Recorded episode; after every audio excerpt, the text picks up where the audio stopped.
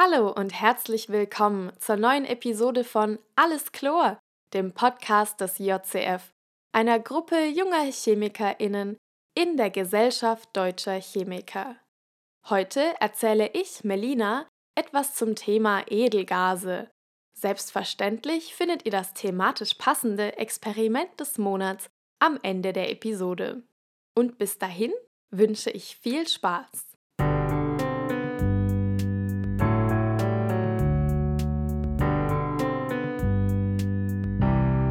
Der JCF-Podcast. Edelgase sind die Elemente der 18. Gruppe im Periodensystem: Helium, Neon, Argon, Krypton, Xenon, Radon und seit dem Jahr 2006 auch Oganesson. Alle Edelgase sind farblos, geruchlos, ungiftig und unbrennbar. Sie besitzen außerdem alle die Namensendung -on, wobei das nach dem griechischen Sonnengott Helios benannte Helium die einzige Ausnahme ist. Pierre Janssen, der Entdecker von Helium, hielt das Element damals nämlich für ein Metall, weshalb es die Endung -ium erhielt. Als 18. Gruppe im Periodensystem haben die Edelgase eine abgeschlossene Elektronenschale und sind diamagnetisch. Sie besitzen also eine gerade Anzahl an Elektronen, die alle gepaart vorliegen. Wegen dieser elektronischen Beschaffenheit sind sie chemisch inert, reagieren also unter normalen Bedingungen nicht mit anderen Verbindungen. Die abgeschlossene Elektronenschale ist ein energetisch günstiger Zustand. Das spiegelt auch die hohe Ionisierungsenergie, also die notwendige Energie, um ein Elektron aus der Atomhülle zu entfernen, wider. Edelgase liegen unter anderem deshalb atomar vor. Sie gehen also keine Bindung mit einem zweiten Edelgasatom ein, wie es beispielsweise bei Stickstoff oder Sauerstoff der Fall ist, die als N2 oder O2 in unserer Atmosphäre vorkommen. Dieses Phänomen kann mit der Oktettregel erklärt werden. Die Oktettregel besagt, dass eine abgeschlossene Elektronenschale besonders energetisch günstig ist. Deshalb streben die Elemente des Periodensystems in ihren Verbindungen eine ähnliche elektronische Situation an. Hierbei werden die Elektronen in der Valenzschale, also der Elektronenschale, die für die Bindungen zuständig ist, gezählt. Diese Regel gilt insbesondere für die leichteren Elemente. Deren Valenzschale ist voll, wenn dort 8 Elektronen sitzen. Deshalb spricht man von der Oktettregel. Für Sauerstoff bedeutet das beispielsweise, dass zur Vervollständigung der Valenzschale noch weitere 2 Elektronen fehlen, da Sauerstoff schon 6 eigene Elektronen besitzt. Deshalb geht Sauerstoff gerne 2 Bindungen ein. Hier kommt zum Beispiel Wasserstoff ins Spiel. Jedes Wasserstoffatom besitzt ein Elektron, welches bei einer Bindung an ein Sauerstoffatom formal dem Sauerstoff zugerechnet wird. Ein Sauerstoffatom mit 2 kovalenten Bindungen zu 2 Wasserstoffatomen erfüllt also die Oktettregel. Ein weiteres Beispiel, was ich hier ganz kurz anführen möchte, ist Methan. Kohlenstoff besitzt 4 Elektronen in der Valenzschale, sucht zur Erfüllung der Oktettregel deshalb also noch weitere 4 Elektronen, die er beispielsweise durch 4 kovalente Bindungen zu 4 Wasserstoffatomen erhalten kann. Das Methanmolekül erfüllt demnach auch am Kohlenstoff die Oktettregel. Und nun kann man sich schon denken, Edelgase erfüllen diese Oktettregel bereits ohne kovalente Bindungen, weshalb sie auch nicht so einfach Bindungen eingehen, sondern atomar vorliegen. Wenn diese Gase so unreaktiv sind, wie hat man sie denn dann überhaupt entdeckt? Nun, 1868 wurde im Spektrum des Sonnenlichts eine neue gelbe Linie beobachtet. Deshalb nahm man an, dass es in der Sonnenatmosphäre ein neues Element gebe. Dieses Element erhielt den Namen Helium nach dem griechischen Sonnengott Helios. Wie bereits erwähnt, hielt der Entdecker Pierre Janssen dieses Element damals für ein Metall, da zu dem Zeitpunkt Spektrallinien nur von Metallen bekannt waren. Später beobachtete der schwedische Chemiker Per Theodor Cleve, dass beispielsweise Urandioxid das nach ihm benannte Cleveit, bei Kontakt mit Mineralsäuren Helium entwickelt. Das ist dem radioaktiven Alpha-Zerfall von Uran in seine Tochterelemente zu verdanken. Deshalb ist Helium beispielsweise auch in Erdgas zu finden. Unsere Luft besteht zu 78,08% aus Stickstoff, zu 20,95% aus Sauerstoff und zu einem knappen Prozent aus Spurengasen wie CO2 oder Wasser oder eben auch den Edelgasen. Dass sich Edelgase zu 0,9337 Volumenprozent in unserer Luft befinden, wurde 1892 erstmals festgestellt. Lord Rayleigh und sein Mitarbeiter William Ramsay beobachteten bei der Verflüssigung von Luft, dass das resultierende Gas, nachdem Sauerstoff, CO2 und Wasserdampf entfernt waren, eine andere Dichte besitzt als der chemisch gewonnene Stickstoff, der beispielsweise bei der Zersetzung von Ammoniak oder Stickstoffoxiden frei wird. Der Unterschied in den beiden festgestellten Dichtewerten ist nicht groß. Der chemisch gewonnene Stickstoff hat eine Dichte von 1,2506 mal 10 hoch minus 3 Gramm pro Kubikzentimeter, wohingegen das übrige Gas aus der Luft eine Dichte von 1,2572 mal 10 hoch minus 3 Gramm pro Kubikzentimeter besitzt. Sie unterscheiden sich also nur um 0,0066 mal 10 hoch minus 3 Gramm pro Kubikzentimeter. Zu Recht gilt diese sorgfältige Arbeit als ein Exempel für die Wichtigkeit präziser Messungen. Ramsay und Rayleigh konnten alle Edelgase mit Ausnahme von Radon isolieren und nachweisen, dass sie gegenüber allen gängigen Chemikalien inert sind. Übrigens sind das auch die beiden Wissenschaftler, die entdeckt haben, dass Alpha-Teilchen, also die Teilchen, die beim radioaktiven Alpha-Zerfall frei werden, identisch zu ionisierten Heliumatomen sind. Tatsächlich wurde eigentlich schon 1785 vom Engländer Henry Cavendish festgestellt, dass etwa 0,6% Luft übrig bleiben, wenn man Stickstoff, Sauerstoff, CO2 und Wasserdampf entfernt und dass dieser Rest chemisch inert ist. Isolieren und analysieren konnten die Edelgase allerdings erst Ramsay und Rayleigh, weshalb ihnen der Großteil der Entdeckung zugesprochen wird. Edelgase besitzen nur schwache Van der Waals-Wechselwirkungen zwischen den einzelnen Atomen. Die Atome ziehen sich also nur schwach gegenseitig an. Das führt zu niedrigen Schmelz- und Siedepunkten. Alle Edelgase sind also bei Raumtemperatur gasförmig. Edelgase eben. Alle weiteren Eigenschaften und Gewinnungsmethoden unterscheiden sich zwischen Helium, Argon und den restlichen Edelgasen, weshalb ich sie einzeln besprechen werde. Beginnen wir bei Helium.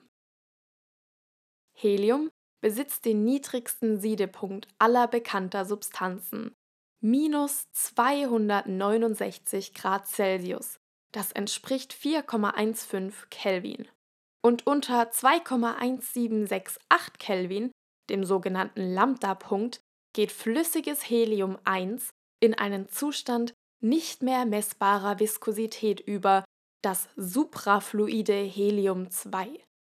Suprafluid bezeichnet einen makroskopischen Quanteneffekt, in dem eine Flüssigkeit sämtliche innere Reibung verliert. Suprafluide Flüssigkeiten besitzen keine Entropie und eine nahezu perfekte Wärmeleitfähigkeit. Das macht es schwer, eine Temperaturveränderung in der Substanz zu erzeugen. Suprafluides Helium findet übrigens tatsächlich Anwendung in der Spektroskopie und in der Tieftemperaturtechnik. Das gasförmige Helium, wie man es als Ballongas kennt, wird zum einen aus Erdgasquellen und zum anderen durch fraktionierende Destillation von Luft erhalten.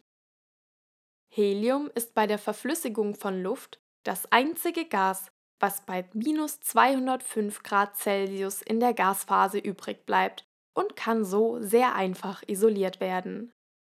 Wie gerade eben schon kurz angesprochen, findet Helium Anwendung als Ballongas. Alle Ballons, die, wie man es sich vorstellt, nach oben steigen, wurden mit Helium gefüllt. Helium kennt man außerdem als das Gas, das die Stimme höher macht. Apropos Helium einatmen. Helium ist außerdem ein wichtiges Gas für TaucherInnen. Aufgrund seines hohen Anteils in der Luft wäre zwar vielleicht Stickstoff das naheliegendste Gas für Atemgemische, aber weil Helium bei hohen Drücken schwerer ins Blut gelangt als Stickstoff, ist in Atemgas für TaucherInnen Helium mit 10% Sauerstoff gemischt. Kommen wir zu Argon. Argon wird ebenfalls aus verflüssigter Luft gewonnen, wird aber auch aus Industrieabgasen, wie beispielsweise bei der Ammoniaksynthese, isoliert. Dieses Edelgas entsteht außerdem durch Elektroneneinfang des natürlich vorkommenden Kaliumisotops mit Massenzahl 40 und Ordnungszahl 19. Bei Elektroneneinfang wird hierbei die Ordnungszahl um 1 reduziert und Argon entsteht. Durch diesen Prozess ist Argon das am häufigsten in der Atmosphäre vorkommende Edelgas. Die üblichen Anwendungsgebiete sind hauptsächlich der Einsatz als Schutz- bzw. Inertgas in der chemischen Synthese oder in der Licht- und Schweißtechnik. So viel zu Helium und Argon. Was ist mit Krypton, Xenon, Radon und Oganesson? Auch diese Edelgase werden aus der fraktionierenden Destillation von flüssiger Luft isoliert, mit Ausnahme von Oganesson.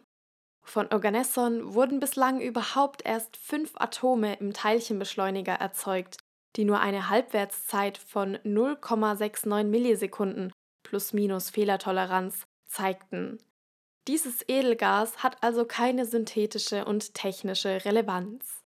Dennoch wird das möglicherweise doch nicht so edle und doch nicht so gasförmige Edelgas später in dieser Episode noch Thema sein. Xenon wird analog zu Argon ebenfalls in der Lichttechnik eingesetzt. Die sogenannten Xenonlampen beinhalten 100 Bar Xenon und erzeugen durch einen Hochspannungslichtbogen ein sehr helles Licht.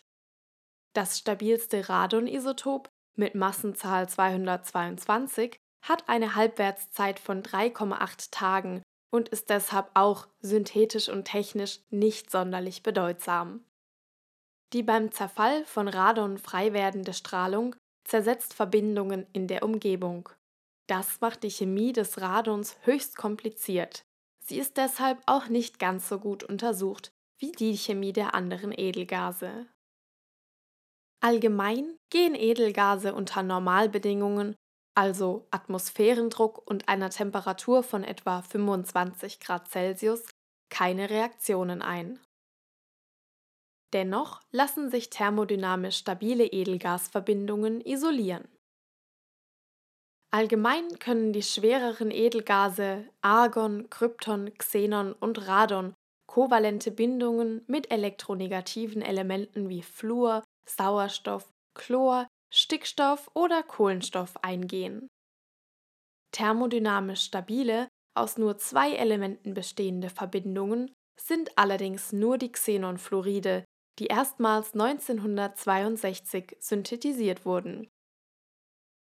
Das Xenon besitzt aufgrund des größten Atomradius unter den nicht radioaktiven Edelgasen die größte Vielfalt an Verbindungen. Durch diesen großen Atomradius sinkt nämlich die Ionisierungsenergie von Helium in Richtung Radon, wobei Radon, wie bereits erwähnt, für die meisten Verbindungen zu instabil ist. Prinzipiell reagiert Xenon nur mit elementarem Fluorgas direkt, wobei Erwärmung, Bestrahlung oder eine elektrische Entladung zur Aktivierung der Reaktion notwendig sind.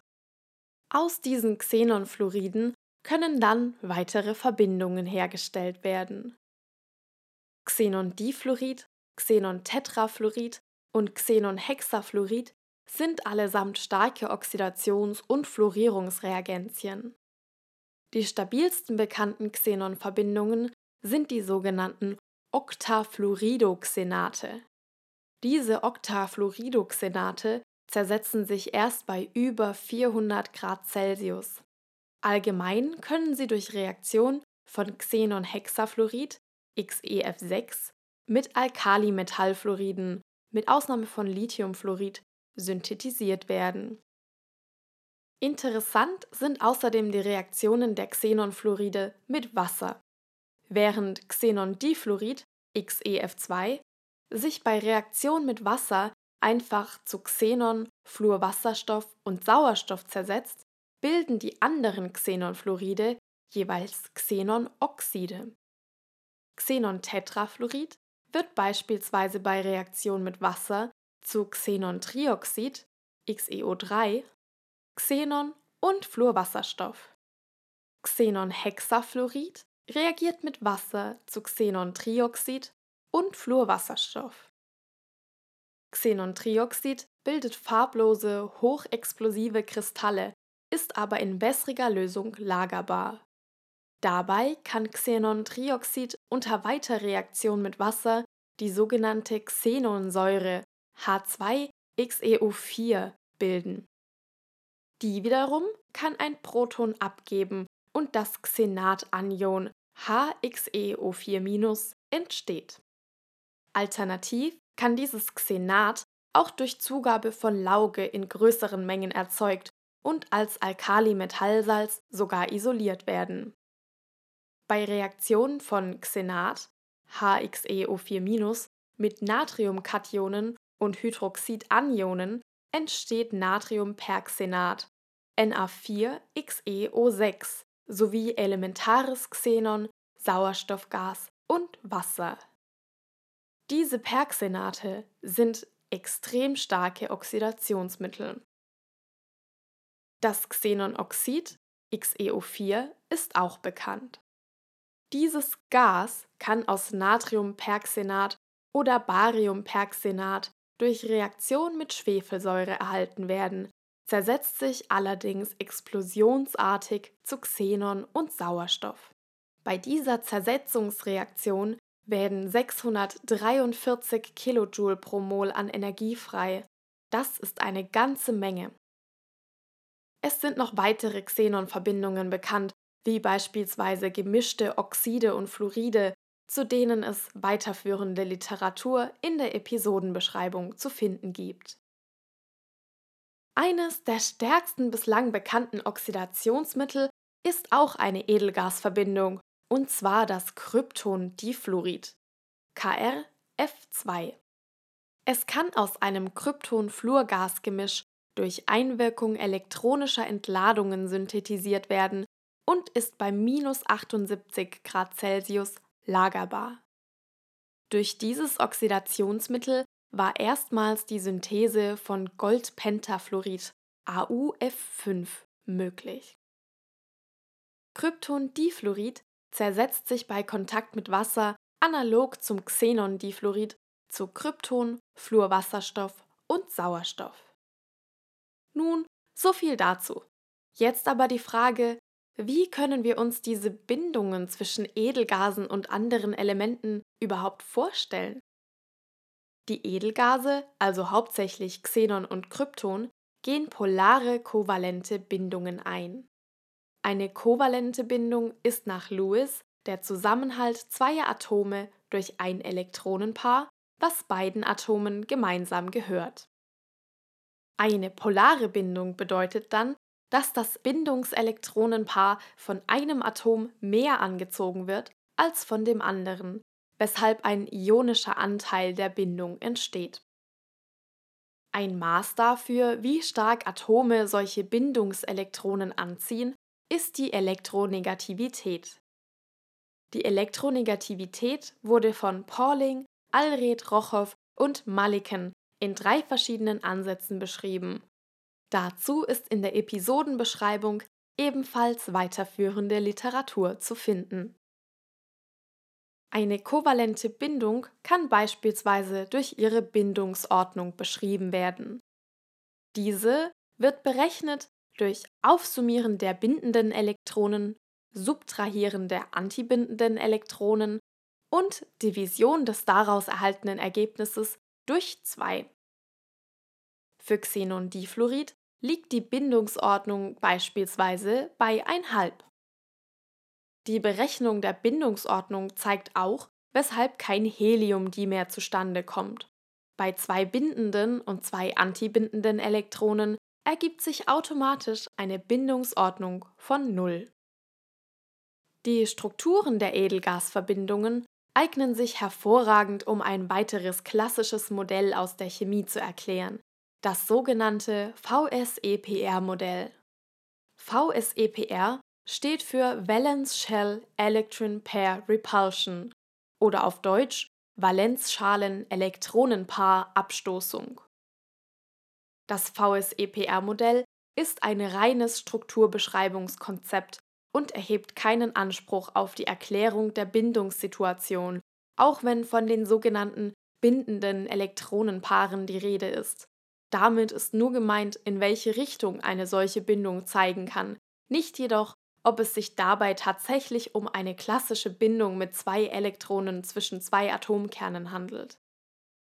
Außerdem nimmt das VSEPR-Modell an, dass alle Elektronenpaare gleich sind. Das ist in realen Verbindungen auch nicht immer gegeben. Unterschiedliche Energien und unterschiedliche räumliche Ausrichtungen von Atomorbitalen werden ebenfalls vernachlässigt. Deshalb ist das VSEPR-Modell nicht universell anwendbar. Allgemein stellt man sich bei diesem Modell vor, dass das Zentralatom in der Mitte einer Kugel sitzt und dass alle bindenden Elektronenpaare in Form von kleinen Punkten auf der Kugeloberfläche verteilt sind. Diese Elektronenpaare stoßen sich gegenseitig ab, wodurch sie automatisch den größtmöglichen Abstand voneinander auf dieser Kugeloberfläche annehmen. Dadurch lassen sich bereits einfache Strukturen, wie beispielsweise das tetraedrische Methan, beschreiben. Dieses zählt zum simplen Strukturtypen AB4, wobei A für das Zentralatom, also den Kohlenstoff, und B für die eingegangenen Bindungen oder die Bindungspartner, also hier beispielsweise Wasserstoffatome, steht. Die Edelgasverbindungen lassen sich ebenfalls hervorragend mit dem VSEPR-Modell beschreiben. Xenondifluorid beispielsweise. Nach dem VSEPR-Modell ist das ein Molekül des Typs AB2E3. Das E steht dabei für freies Elektronenpaar. Dieses nimmt laut den Annahmen im VSEPR-Modell mehr Platz ein als ein sogenanntes bindendes Elektronenpaar. Wie gesagt, diesen Begriff mit Vorsicht genießen, weshalb sich der Bindungswinkel zwischen den anderen Bindungen verkleinert. Xenondifluorid ist unter Berücksichtigung aller freien Elektronenpaare pseudotrigonal-bipyramidal. Diese Form, also trigonal-bipyramidal, kann man sich vorstellen wie ein Dreieck, wobei eine Spitze mittig über und eine Spitze mittig unter der Dreiecksfläche liegt. Bei Xenondifluorid liegen die freien Elektronenpaare auf den 3 äquatorialen Positionen in dieser Dreiecksfläche. Die beiden Fluoratome nehmen die beiden Spitzen über und unterhalb der Dreiecksfläche ein. Die resultierende Molekülstruktur für Xenondifluorid ist demnach linear. Man spricht außerdem immer von einer sogenannten Pseudoform, wenn diese Form nur unter Berücksichtigung der ganzen freien Elektronenpaare, die makroskopisch nicht beobachtbar sind, entsteht. Xenontetrafluorid ist ein Molekül des Typs AB4E2, welches einen Pseudooktaeder bildet. Also die Struktur, wenn man die 2 Elektronenpaare, die frei sind, mit berücksichtigt, sieht oktaedrisch aus. Hierbei sitzen die 2 freien Elektronenpaare auf den axialen Positionen, weshalb Xenontetrafluorid als quadratisch-planares Molekül beobachtet wird. Interessant ist außerdem das Molekül Xenonhexafluorid, also XeF6, welches zum Typ AB6E gezählt wird. Es formt einen verzerrten Oktaeder, also ein Oktaeder, bei dem eine durch die Fluoratome gebildete Dreiecksfläche aufgedehnt wird, um Platz für das freie Elektronenpaar zu machen. Und jetzt zu dem schwersten bislang bekannten Element unseres Periodensystems, Oganesson. Wie vorhin schon kurz erwähnt, besitzt Oganesson eine Halbwertszeit von 0,69 Millisekunden plus-minus Fehlertoleranz, weshalb chemische und physikalische Eigenschaften dieses Elements nur durch relativistische Quantentheorien bestimmt werden können. Neueste Erkenntnisse auf diesem Gebiet sagen voraus, dass Oganesson nicht wie bisher angenommen ein Gas ist, sondern ein Festkörper mit Schmelzpunkt bei 51,85 Grad Celsius plus minus 15 Grad Celsius. Bei Vernachlässigung von relativistischen Effekten wäre Oganesson in der Tat mit Schmelzpunkt bei minus 220 Grad Celsius bei Raumtemperatur flüssig oder gasförmig. Relativistische Effekte werden allerdings bei den schweren Elementen des Periodensystems immer größer, weshalb sie bei dem schwersten bislang bekannten Element natürlich besonders stark ins Gewicht fallen. Der Siedepunkt von Oganesson wurde übrigens bei 176,85 plus minus 10 Grad Celsius vorausgesagt. Auch dies ist ein Resultat der starken relativistischen Effekte. Und nun darf ich zum thematisch passenden Experiment des Monats an Erik und Charlotte abgeben. Gut, und damit kommen wir wieder zu unserem Experiment des Monats und ich freue mich wieder, hier mit Erik zusammen im Zoom-Meeting zu sitzen. Hallo Erik. Hallo Charlotte. Und ich sehe auch gleich direkt, dass du schon einen Ballon mitgebracht hast und dann noch so eine sehr kuriose Apparatur neben dir steht, die wirst du wahrscheinlich nachher noch erklären. Erzähl mal, was du heute mitgebracht hast. Ganz passend zur Folge natürlich Experimente mit Edelgasen oder mit einem Edelgas, vielleicht das Edelgas, was dir im Alltag am ehesten über den Weg läuft. Natürlich in Form eines Ballons, das ist hier natürlich Helium und wie kann ich es mir entgehen lassen, das Experiment natürlich zu machen, einmal Helium einzuatmen in einem Podcast, wo man das so wunderbar hören kann. Also natürlich ist in diesem Luftballon hier keine Luft, sondern da ist Helium drin. Und ich kann das einfach mal machen. Ich nehme diesen Luftballon jetzt mal hier von dem Halter, atme das mal ein. Und dann merkt man natürlich sehr schnell, dass meine Stimme ein wenig höher wird. Und man merkt auch schnell, dass je mehr ich spreche und atme, die Stimme auch wieder ihre normale Tonhöhe wieder erreicht, weil natürlich das Helium wieder die Lungen verlässt. Ist natürlich jetzt so, dass meine Lungen nicht komplett mit Helium gefüllt sind, sondern der Anteil ist eben natürlich entsprechend hoch. Und weil die Schallgeschwindigkeit natürlich in dem Medium anders ist, ist natürlich auch die Stimme höher, weil die Schallgeschwindigkeit eben in Helium deutlich höher ist als in Luft. Ich atme nochmal ein bisschen ein. Bisschen neidisch bin ich ja schon, dass ich das jetzt nicht auch machen kann. Glaube ich dir sofort. Das hört sich dann immer so schön nach Mickey Mouse an. Ne? Total. Das ist super. Und natürlich liegt das daran, dass, wenn ich spreche, dann ist das natürlich eine Luftsäule, die jetzt in meinem Körper hier schwingen kann. Und die Frequenz oder die Frequenz ist abhängig natürlich von der Länge dieser Luftsäule, aber auch von dem Medium, was da drin ist. Und normalerweise ist natürlich in dieser Röhre Luft drin. Weißt du ungefähr, wo die Schallgeschwindigkeit in Luft liegt? Wie schnell das ungefähr? So ungefähr bei 300 Metern pro Sekunde vielleicht? Ja, genau. Mhm. Ja, 330 Meter pro Sekunde ist natürlich auch stark von der Temperatur abhängig. Mhm. Und das ist sozusagen das, was wir normalerweise kennen bei der Stimme, diese 330 Meter pro Sekunde. Bei Helium sieht das ganz anders aus. Helium Schall kann sich in Helium nämlich mit fast 1000 Metern pro Sekunde fortbewegen. Mhm. Das ist schon ordentlich. Ja. Das ist fast dreimal so viel. Und das sorgt dann eben dafür, dass man so eine schöne Mickey-Maus-Stimme bekommt.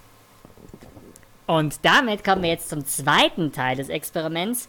Ich habe ja gerade eben schon versucht anzudeuten, dass natürlich nicht die komplette Lunge mit Helium gefüllt wird, denn das wäre ja sehr schlecht, denn wir wollen ja auch noch Sauerstoff zum Atmen haben. Und deswegen möchte ich dir einmal den ganz klaren Unterschied zwischen den beiden Schallgeschwindigkeiten zeigen, und zwar mit reinem Helium und mit reiner Luft. Und wie können wir das machen? Mit diesem Apparat hier. Das ist eine Blockflöte. Mhm. Und an diese Blockflöte, da habe ich unten dran so Glashähne gemacht. Mhm, ja, hier unten. Ja. Ja, kann ich einmal Druckluft geben. Und wir hören uns mal an, wie sich das mit Druckluft anhört. Achtung und... Ja. Okay. Hört sich an wie eine Flöte. Mit einem bestimmten Ton. Mhm. Und jetzt gebe ich auf den anderen Hahn mal Helium. Hör mal genau hin. Mhm. Ui. Ja, es ist auf jeden Fall sehr viel höher. Erstens ist es viel höher. Und was ist dir ganz zu Beginn aufgefallen? Ja, es macht halt... Ui. Ich kann es gar nicht beschreiben. Woran liegt das? Woran lag das? Naja, wahrscheinlich daran, dass noch Luft in der Flöte war. Genau. Mhm. Also wir mussten erst die Luft verdrängen und dann hat man genau gemerkt, wie sich nämlich die Frequenz geändert hat. Und bei 1000 Metern pro Sekunde, da hört sich das eben halt ein bisschen anders an. Es ist ja quasi die gleiche Länge an Luftsäule, aber das Medium ist ein anderes. Mhm. Und deswegen hört sich das so schön höher an. Genau. Ja, das war hoffentlich ein erhellendes Experiment, ein schönes zu hörendes Experiment und ich hoffe, bei dir ist jetzt alles Chlor. Bei mir ist immer alles Chlor, das weißt du doch. Ja, tolles akustisches Experiment. Vielen, vielen Dank dafür. Und wenn ihr diese kuriose Apparatur einmal anschauen wollt, die sieht nämlich sehr schön aus, könnt ihr gerne mal auch bei Erik experimentiert auf YouTube vorbeigucken. Den Link haben wir euch in die Beschreibung gesetzt. Und Erik, wir haben noch was für euch versteckt. Ja, ein kleines Easter Egg ist im Video versteckt, das auch mit Edelgasen zu tun hat. Das versteckt sich hier. Da müsstet ihr dann vielleicht mal vorbeischauen. Ich würde mich freuen, euch auch auf dem Kanal zu sehen. Okay, ja, vielen Dank und dann bis nächsten Monat. Tschüss. Sehr gerne. Bis zum nächsten Mal. Tschüss. Vielen Dank, Erik, und vielen Dank, Charlotte, für das tolle Experiment. Weiterführende Literatur zum Thema Edelgase findet ihr selbstverständlich in der Episodenbeschreibung. Außerdem dürft ihr uns sehr gerne auf den Social-Media-Kanälen auf Instagram und Twitter unter @alleschlor folgen und sehr gerne auch einen Kommentar zu unseren Episoden auf der Website podcast.jcf.io hinterlassen. Wir freuen uns immer über Feedback und Themenvorschläge. Apropos Themenvorschläge, in der nächsten Episode gehen wir mit der Chemie ins Gericht. Ihr seid gespannt? Ich auch. Und bis dahin ist hoffentlich alles Chlor.